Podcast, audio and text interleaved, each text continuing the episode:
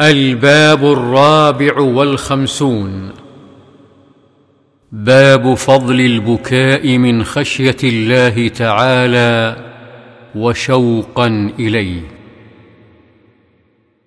وعن ابن مسعود رضي الله عنه قال قال لي النبي صلى الله عليه وسلم اقرأ علي القرآن.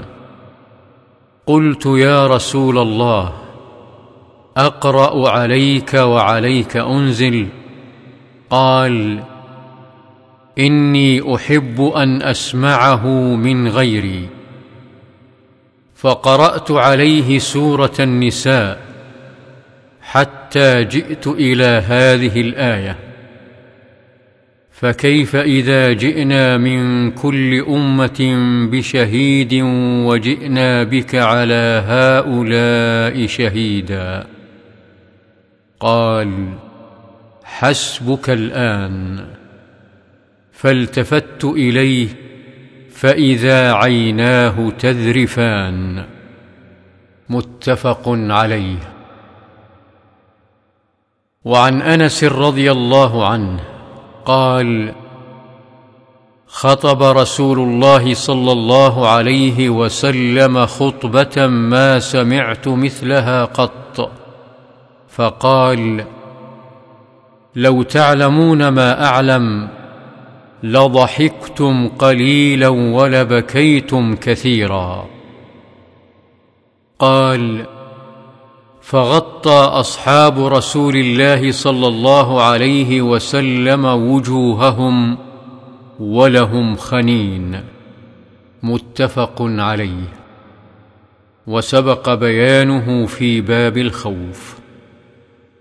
وعن أبي هريرة رضي الله عنه قال قال رسول الله صلى الله عليه وسلم لا يلج النار رجل بكى من خشية الله حتى يعود اللبن في الضرع.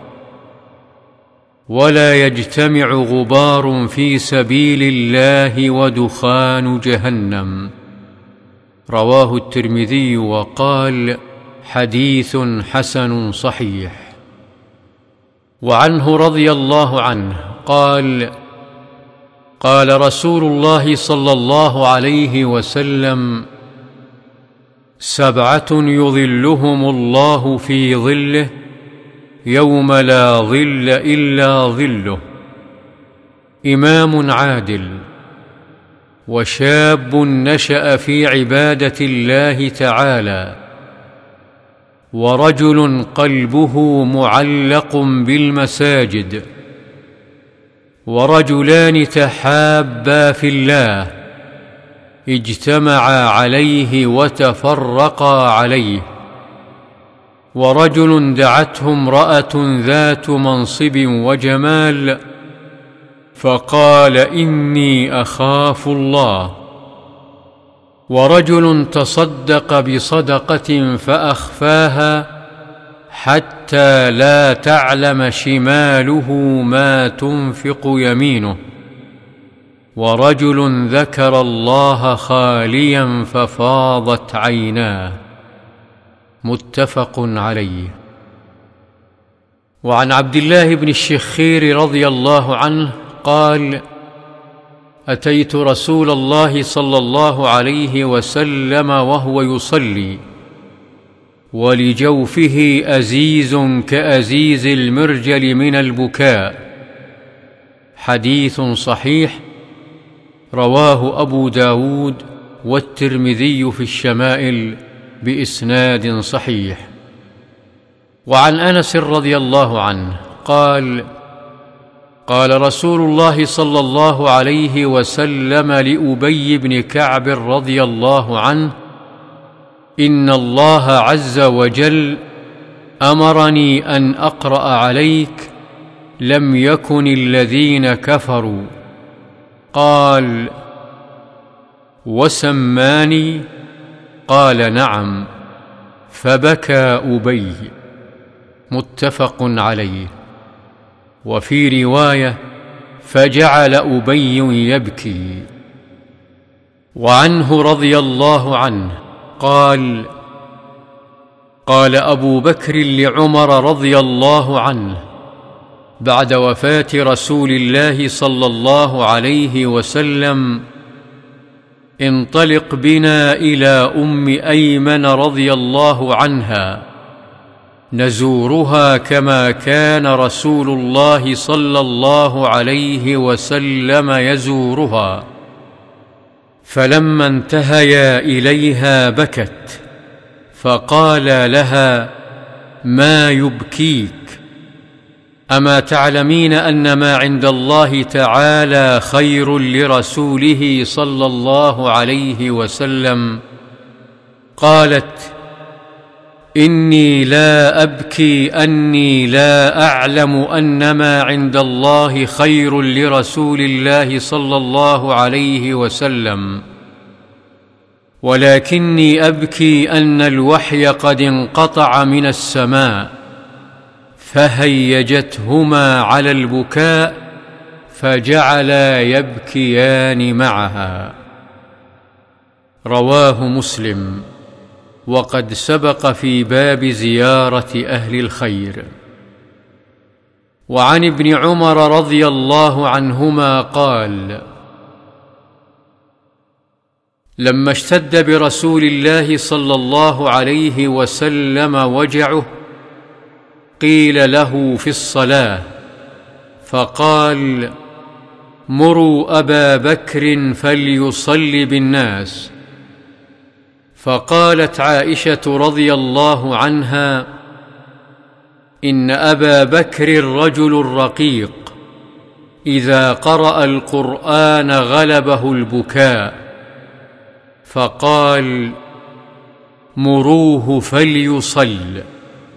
وفي رواية عن عائشة رضي الله عنها قالت قلت إن أبا بكر إذا قام مقامك لم يسمع الناس من البكاء. متفق عليه. وعن إبراهيم بن عبد الرحمن بن عوف أن عبد الرحمن بن عوف رضي الله عنه أتي بطعام وكان صائما.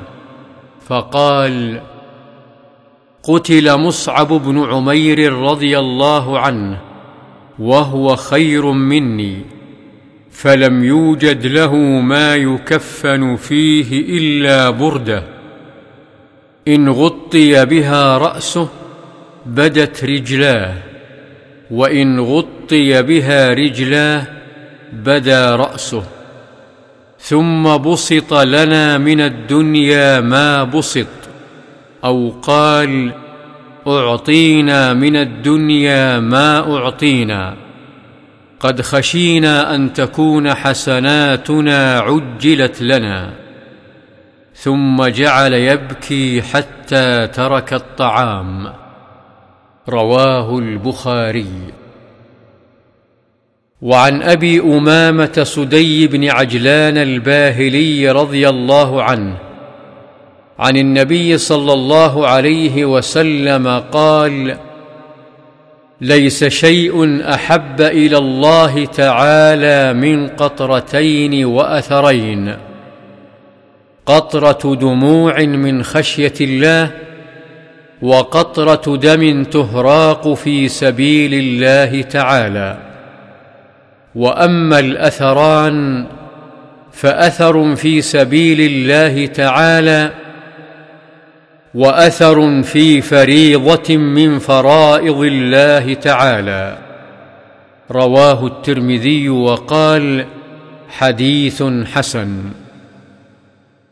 وفي الباب أحاديث كثيرة منها حديث العرباض بن سارية رضي الله عنه قال وعظنا رسول الله صلى الله عليه وسلم موعظة وجلت منها القلوب وذرفت منها العيون وقد سبق في باب النهي عن البدع.